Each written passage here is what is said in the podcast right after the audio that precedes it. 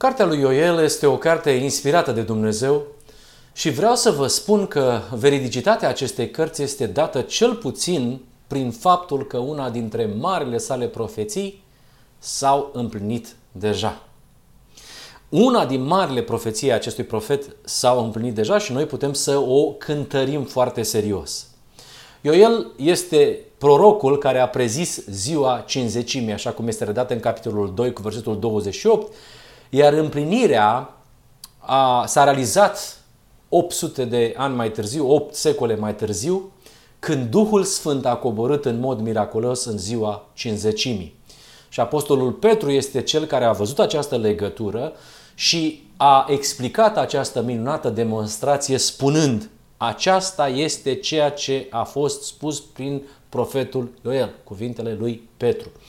Și el a citat exact cuvintele acelei previziuni străvechi și le-a folosit ca o dovadă a acestei împliniri, și anume coborârea Duhului Sfânt la cinzecime în măsură limitată.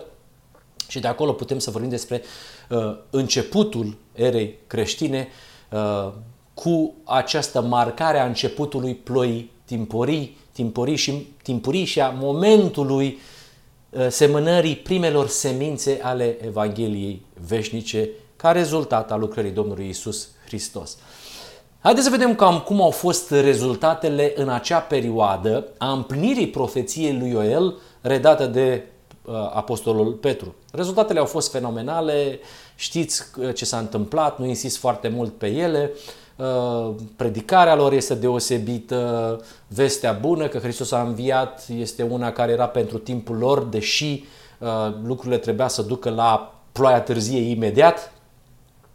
Dar Ceea ce vreau să vă rog în această introducere este să luați aminte la ceea ce, s-a, ce a însemnat această împlinire a predicției profetului Ioel pentru biserica acelei vremi, pentru conducătorii acelor vremuri. Adică e frumos să vă spun că uh, Petru a văzut legătura cu profetul Ioel și cu profeția lui. Este un eveniment care a avut loc și putem să vedem, asta dovedește veridicitatea cărții. Dar cum a fost văzut revărsarea limitată a Duhului Sfânt? De către biserica acelei vremi și de către conducătorile acelei vremi. Că aia era, ăla era poporul lui Dumnezeu.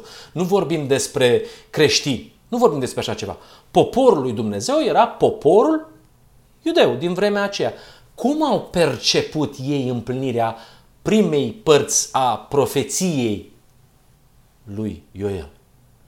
Și eu vreau să vă spun că ei au perceput-o ca una dintre cele mai periculoase situații pentru poporul lui Dumnezeu.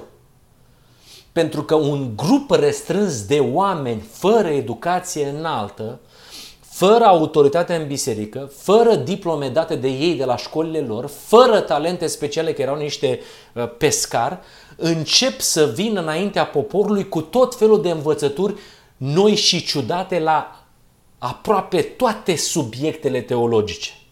Asta s-a întâmplat la prima manifestare a Duhului, aceea în măsură limitată pe care noi o numim astăzi cinzecimea sau ploaia timpurie. Asta s-a întâmplat. Împlinirea profeției lui Ioel a fost văzută în niște oameni de la periferia poporului ales și nu în mândri conducători ai bisericii lui Dumnezeu din vremea aceea. Au venit niște oameni din clasele urât mirositoare ale societății, care au venit cu tot felul de învățături uh, ciudate, care aveau efect devastator pentru că stricau și credința a ceea ce ei învățaseră pe oameni, dar și practica, că dacă ei omului practica, mai ales iudeului din vremea aceea, l-ai terminat. Omul trebuie să-i dai să facă ceva. Aici cântăriți dumneavoastră pe profetul lui el. Să vedeți cum a fost reacția bisericii lui Dumnezeu, adevărata biserică, singurul obiect suprem al atenției lui Dumnezeu. Revărsarea Duhului Sfânt, ploaia timpurie, a fost etichetată de către liderii bisericii ca fiind o erezie. N-are nicio legătură cu profetul Ioel, iar Petru o fi fost beat când a prezentat lucrurile, când a prezentat lucrurile acestea. au cântărit spusele lui Petru și au considerat că ăsta nu are nicio bază să facă legătură cu împlinirea profetului Ioel. Ei vedeau și credeau că aceste învățături ale lor sunt niște erezii, după cum a fost cel care a fost pus pe cruce pentru ceea ce a spus și ceea ce a făcut, pentru blasfemiile care le-a adus. Auzi cu lumină nouă din cer. Erau consternați. Păi noi suntem pe scaunul lui Moise, Anania, uh, uh, Ana, Caiafa și toți ceilalți. Noi suntem străjeri adevărați de pe zidurile Sionului, nu niște Auzi, s-a împlinit profeția profetului Ioel. Du-te, domne, cu ereziile voastre.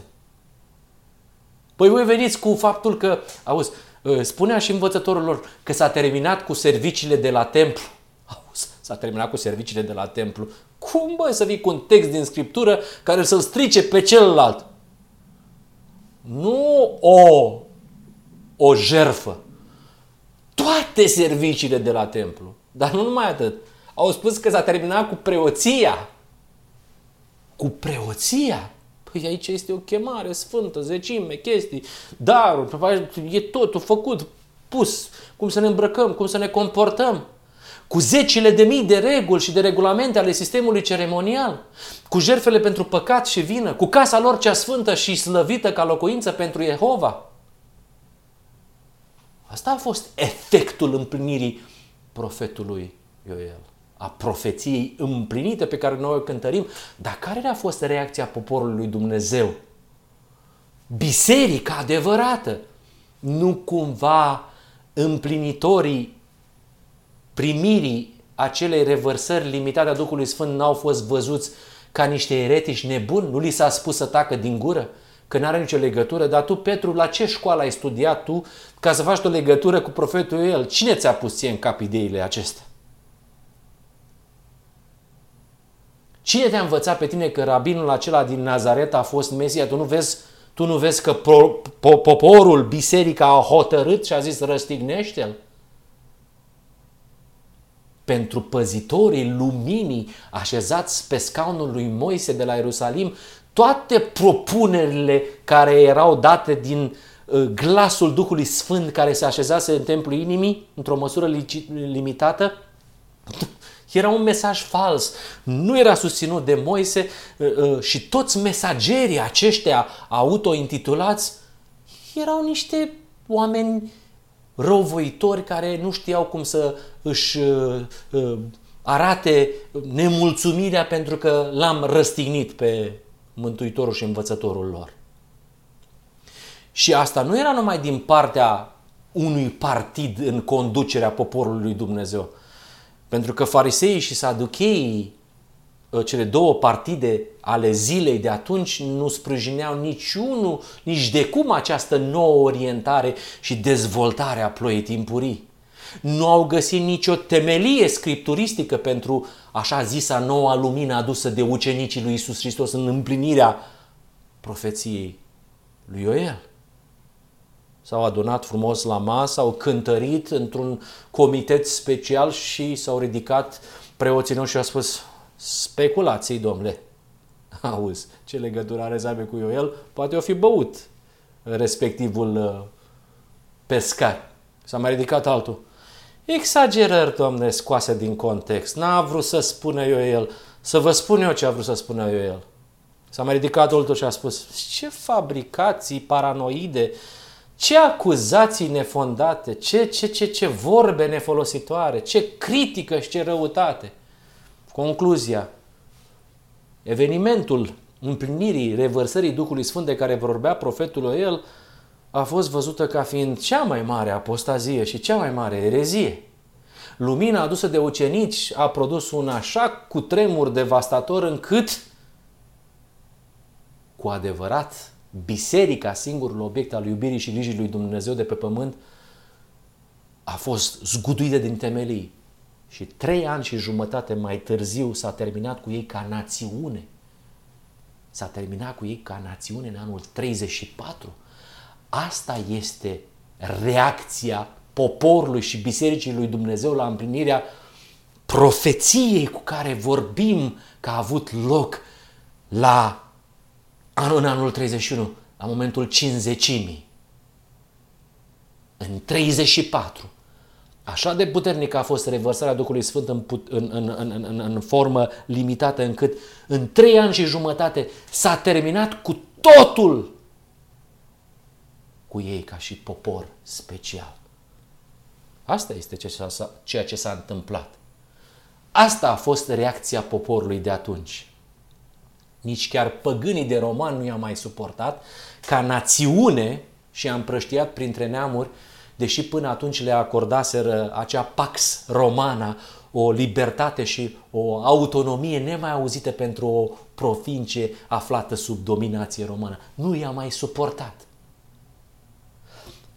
Ascultați!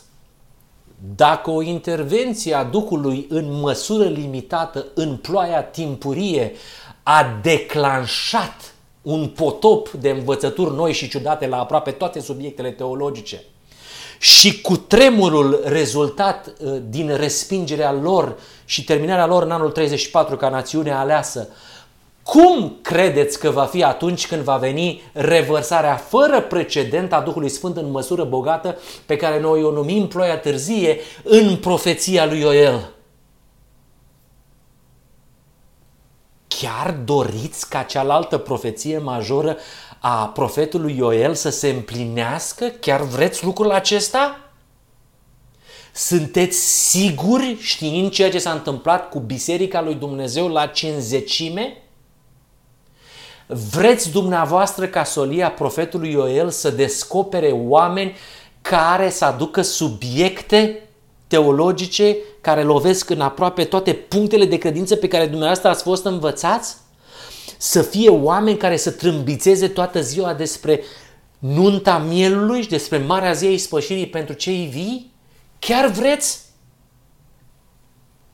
Nu știu ce vreți dumneavoastră, dar noi vrem cu toată inima să se împlinească lucrul acesta. Nu din dorință de anarhie, nu din dorință de anarhie, ci doar știm în împlinirea profetului Ioel ce s-a întâmplat cu poporul lui Dumnezeu în prima parte a ceea ce numim noi ploaie timpurie, ziua cinzecimii, revărsarea Duhului Sfânt în ziua cinzecimii. Și cred că lucrurile vor fi în aceleași linii generale într-o manifestare și mai puternică, atât în ceea ce înseamnă revărsirea totală a Duhului Sfânt și nu limitată, cât și în reacția reacțiilor. O criză în care vor fi atacați oamenii aceștia. E nimic ce s-a întâmplat cu ucenicii în secolul I. E nimic. Ascultați!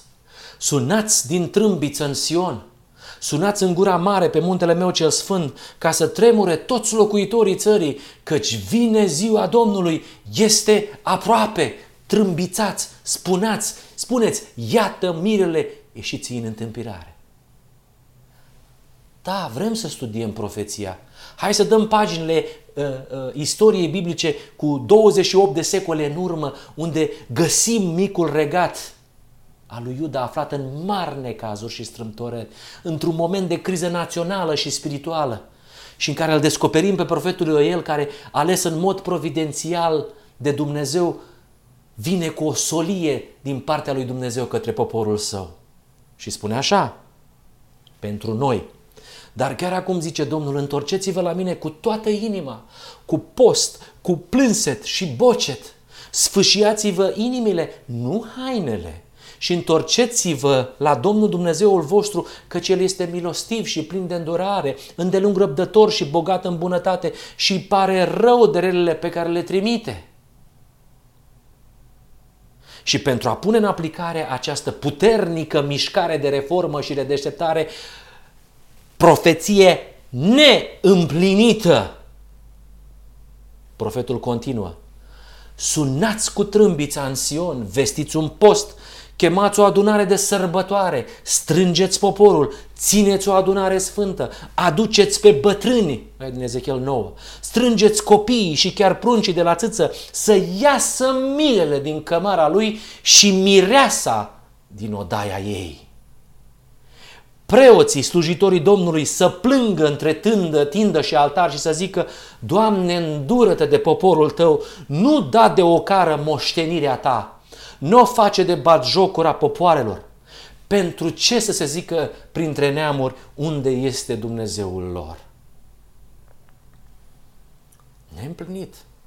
Nu a avut așa ceva niciodată biserica aceasta.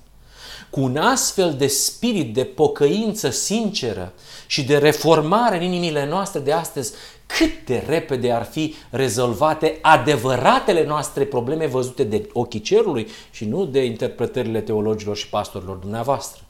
Ce renaștere a Evlaviei adevărate ar veni pe tot globul pământesc care este chemarea poporului Advent – și unii dintre dumneavoastră mă veți trage de umăr și îmi veți spune, băi frate, băi, dar tu nu știi că redeșteptarea și reforma uh, este esența bisericii noastre, nu este ceva nou. Este proiect început din 2010. Toată biserica este proiect global inițiat de conferința generală de când a început mandatul fratelui Ted Wilson. Reformă și redeșteptare. Am putea să spunem că de aici și-a inspirat, că ploaia târzie de acolo, de la Ioel, nu? Auzi, reformă și redeșteptare. Și Scriptura este foarte clară că la ziua cinzecimii, cheia pentru venirea făgăduinței a fost un grup de oameni din biserică care a avertizat că poporul din vremea asta și din conducătorii aceia au întors spatele lui Dumnezeu și se închină lui Baal. Au confirmat practic și explicat explicit că ceea ce se întâmpla acolo cu ei este împlinirea făgăduinței din el despre ploaia timpurie, reformă și redeșteptare reformă și redeșteptare. Asta a fost acolo. Și dacă putem să cântărim împlinirea profetică a zilei cinzecime, nu cumva ar trebui să învățăm despre împlinirea profetică care stă să se descopere asupra noastră prin ploaia târzie. Nu cumva natura umană nu s-a schimbat? Nu cumva reacția conducătorilor noștri este la fel ca cea din timpul ploii timpurii? Nu cumva o să se împlinească trebuie să te vărzi din gura mea? Reformă și redeșteptare. Dacă e reformă și redeșteptare, înseamnă că e vorba despre o moarte spirituală. Este o moarte spirituală, redeșteptare, reformă, e moarte spirituală. Nu e, reformă spirituală nu este uh, nici de cum o stare a unor oameni care au primit Duhul Sfânt la botez. Reformă și redeșteptare înseamnă moarte spirituală. Nu este nici de cum o stare a unor oameni care au primit haina neprihănirii la botez și sunt părtași de natură divină pentru că au făcut o faptă bună. Moartea spirituală este dovada clară că aceste daruri cerești nu au fost primite. Nici haina, nici doctoria și nici aurul curat. Niciuna dintre acestea care trebuie să învățați.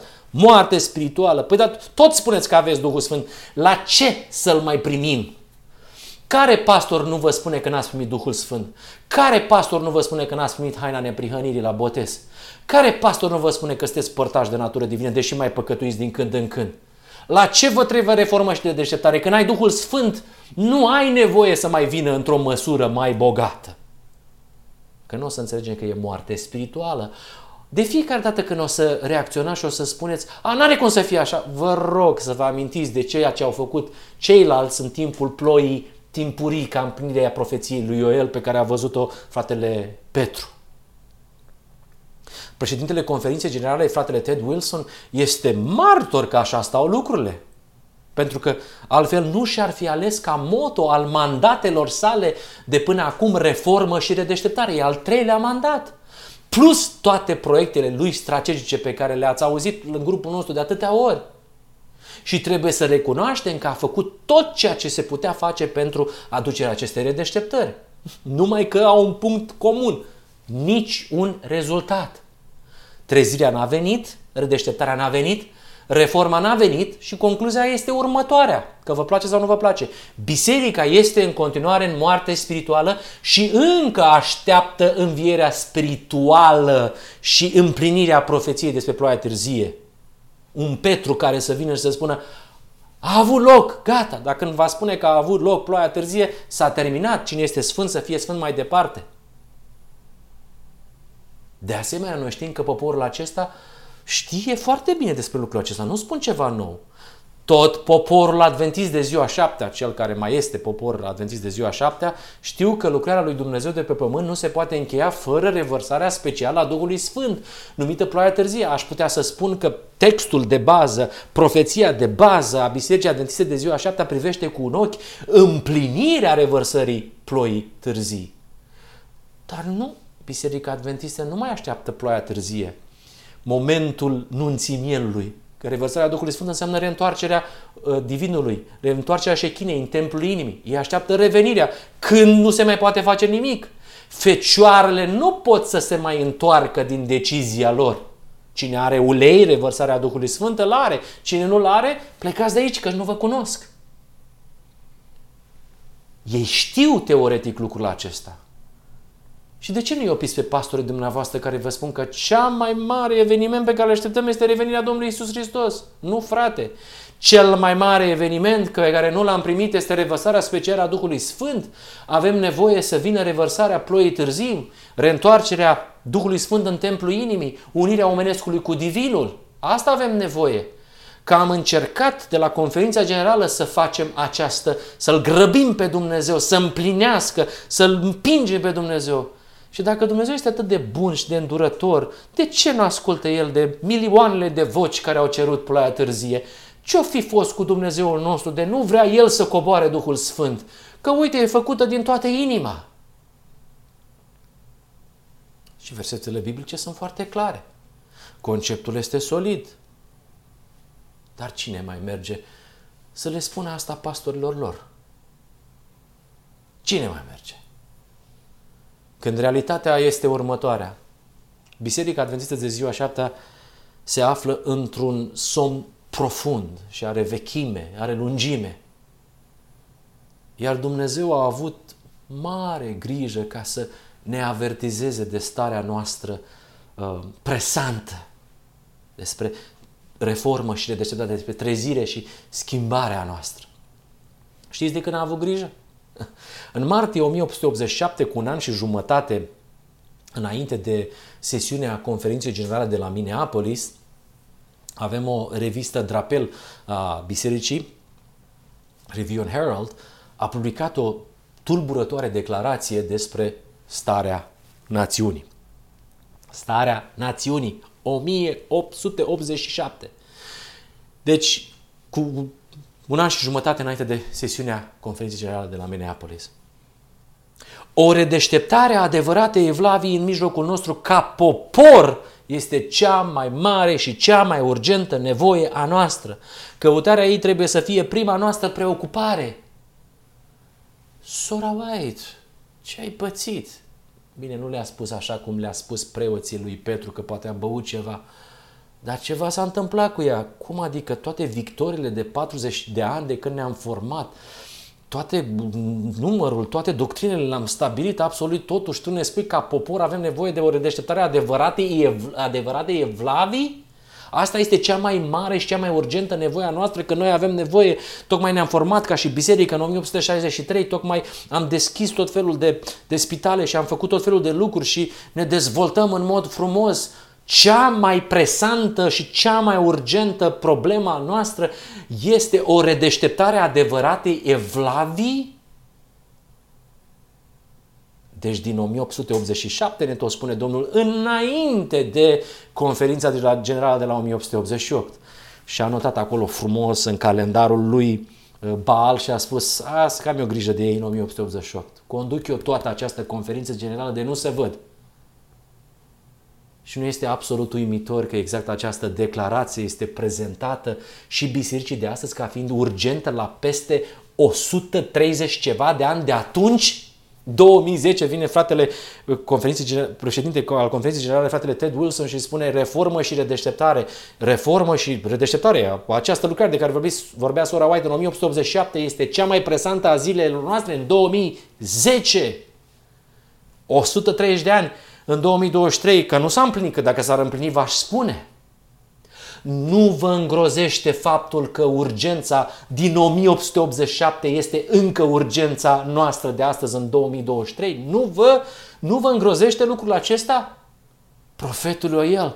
Da, profetul Ioel nu vă îngrozește.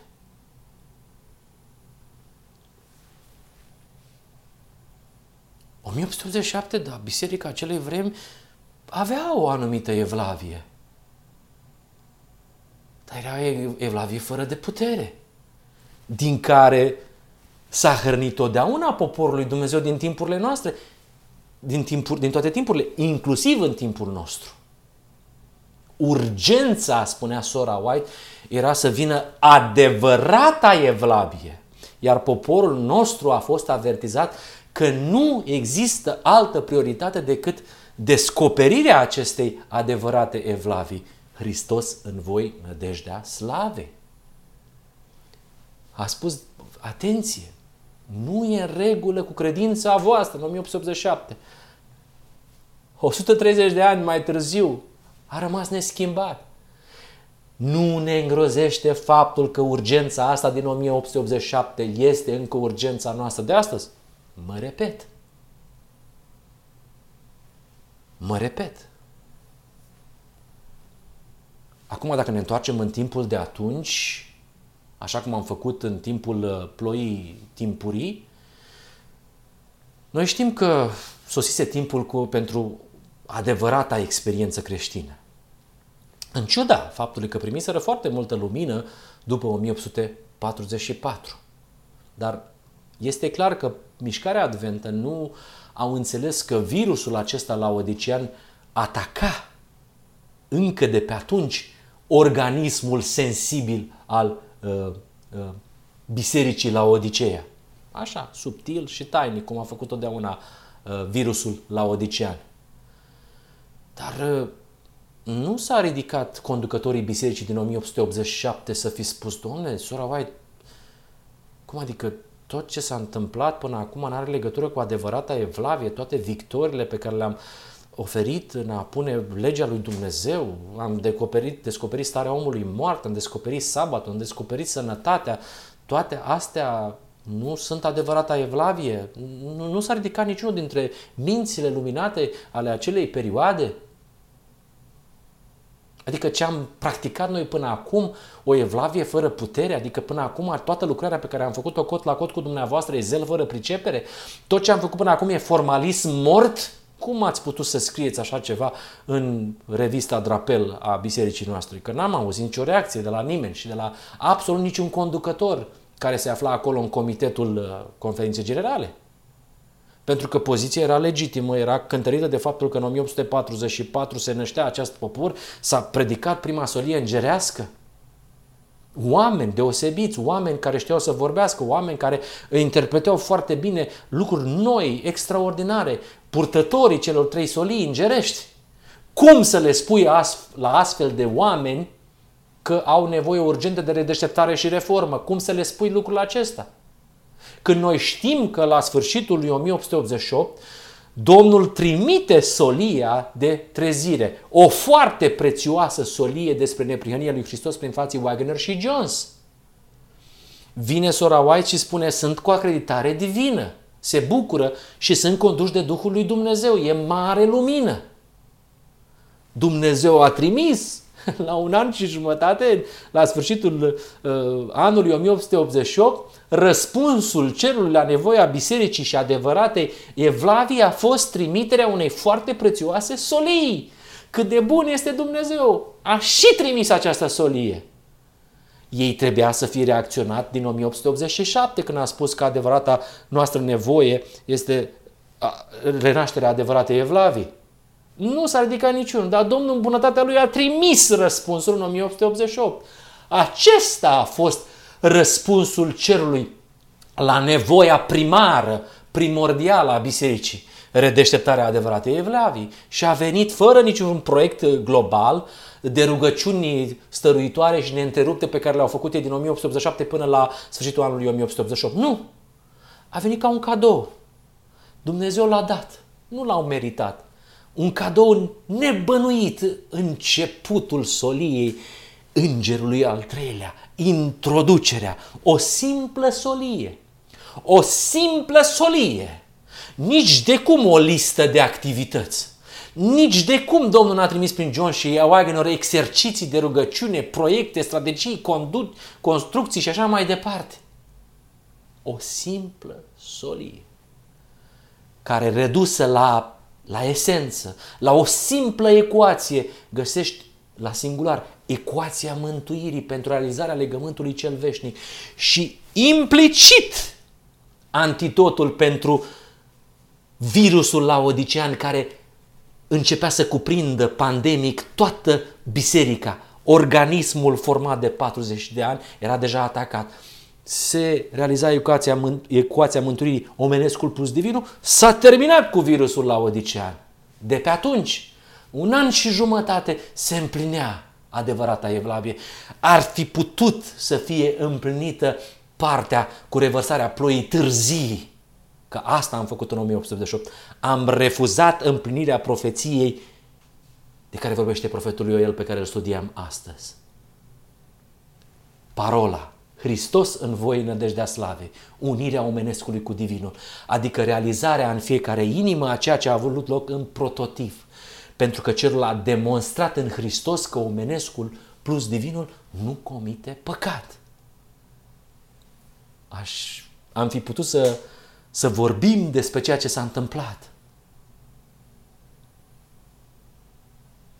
A venit răspunsul. Ar fi putut să se împlinească profeția profetului Ioel. Numai că, dând timpul înapoi, hai să vă spun care a fost reacția liderilor bisericii în fața acestui fenomenal cadou din partea cerului, împlinirea profeției despre revărsarea totală și veșnică a Duhului Sfânt. Vă spun eu, bătaie de joc, dispreț, ură față de solie și de soli și față de profetul care i-a susținut, trimisă și ei, alungată în Australia, insultă deschisă împotriva Duhului Sfânt, răstinirea lui Hristos în mesagerii săi și totul a pus capac cu expulzarea solilor din America spre a impedica să mai aibă vreun impact asupra poporului. Asta nu este istoria și asta este ceea ce pot să vă spun despre ceea ce s-a împlinit din profetul Ioel și ceea ce ar fi putut să se împlinească, dar nu s-a împlinit. Pentru că starea de lucruri de atunci și până astăzi este aceeași. Biserica la ora actuală nu și-a asumat colectiv eroarea de a merge pe drumul trasat de conducătorul acelei vremi până în timpul nostru. A mai venit și generația din 1900, anilor 50, care au înmormântat complet Biserica Adventistă în această depărtare totală de adevărata evlavie. A mai venit și domnul Desmond Ford, care a nenorocit toată clasa teologică și au mers în direcția aceasta. A venit și fratele Ted Wilson care a spus e nevoie de descoperirea adevăratei evlavii din 2010, tot continuăm cu lucrul acesta, recunoaștem că avem nevoie de Duhul Sfânt. S-a întâmplat ceva? Nu s-a întâmplat nimic. Nimeni nu recunoaște că Hristos a fost alungat din biserică. Eu stau la ușă și bat. Da, dar avem mulți membri. Dar cu cine ați făcut? Vă amintiți de profetul Osea? Cu cine ați făcut că Hristos stă afară? Dacă El stă la poartă, cu cine ați făcut? Care dintre pastori recunoaște că Hristos a fost alungat din biserică și că în locul lui adorăm un impostor aflat pe tronul din Sfântă? Acum, în 2023, continuăm să strigăm după redeșteptare și reformă. Cred că nici nu mai știe cum să mai scoată fratele Ted Wilson chemarea aceasta. V-am spus, când a fost ales președinte în 2010, la sesiunea din Atlanta, s-a urcat frumos la amvonul de acolo și la tribuna oficială a spus că planul strategic al administrației sale este redeșteptare și reformă. Foarte frumos. Dacă mai luăm în considerare ceea ce spune definiția oferită de sora White prin inspirație, el spunea bisericii că este moartă spiritual. Asta îi spunea de fapt. Nu vă uitați la ofertă, la problemă uitați-vă. Reformă și dreptare, nu e rău nimic, dar asta înseamnă că e moartă spiritual și că noua echipă de la conferința generală și-a propus în 2010 ca prioritatea number one este să fie acela a trezirii bisericii atenție de ziua șaptea, din, lung, din somnul acesta lung. Și el, cu alte cuvinte, recunoaște în mod normal că cea mai mare și cea mai urgentă nevoie a noastră este de deșteptarea adevăratei Evlaviei. Prin urmare, în 2010 biserica era încă moartă spiritual, așa cum a spus Domnul în 1887, de atunci încoace. Iar președintele Conferinței Generale de atunci, care este și actualul președinte al Conferinței Generale de astăzi, recunoștea această realitate în 2010. Acum suntem în 2023. Profetul Ioel. Încă o dată spun. Moartea spirituală nu este nici de cum o stare a unor oameni care au primit Duhul Sfânt, așa cum sunteți învățați. Moartea spirituală nu este nici de cum o stare a unor oameni care au primit haina neprihănirii. Moartea spirituală nu este nici de cum o stare a unor oameni care sunt părtași de natură divină. Moartea spirituală este dovadă că aceste daruri nu au fost primite. Președintele dumneavoastră recunoaște prin motoul acesta că asta este nevoia numărul 1. Și a făcut, a făcut totul, dar n-a venit nicio trezire. Prin urmare, biserica se află încă în moarte spirituală din 1887, nu a trezit-o nimeni. A încercat Domnul un an și jumate mai târziu și ați văzut ce au făcut cu solii, cu acreditare divină și cu începutul solii îngerului al treilea, cu introducerea. Ploaia n-a venit de peste un secol și noi nu suntem dispuși să înțelegem că redeșteptarea se produce doar atunci când poporul advent de ziua șaptea aude și primește cu bucurie solia de trezire, că dormim. Iată mirele, ieșiți în întâmpinare.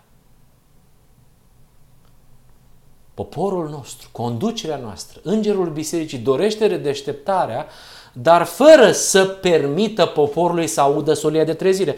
Pentru că toți cei cu acreditare divină care vorbesc despre realizarea anunții sunt considerați niște eretici, iar trâmbițarea lor o erezie. Trâmbița sună exact ca și trâmbița lui Ioel, dar uh, au mai fost o generație de oameni care au considerat că împlinirea ploii timpurii a fost tot o erezie majoră. Un grup de oameni și n-a trecut pe la ei. Auziți, cea mai urgentă nevoie a noastră, prima preocupare. Și cum nu observăm că asta are legătură cu strigarea de la miezul nopții? Că noi suntem fecioarele. Cum se face că nu observăm că se referă la nunta mielului? Cum se face că sfidăm și batjocorim și izolăm pe cei care ne spun că Domnul a trezit, a trimis deja solia aceasta foarte prețioasă pentru trezirea bisericii în 1888 și că ea s-a dezvoltat și că trebuie să ajungă la popor înainte ca nunta să poată avea loc? Astea sunt întrebări foarte serioase. Cum se face lucrul acesta? Asta vreau să vă spun din profetul Ioel.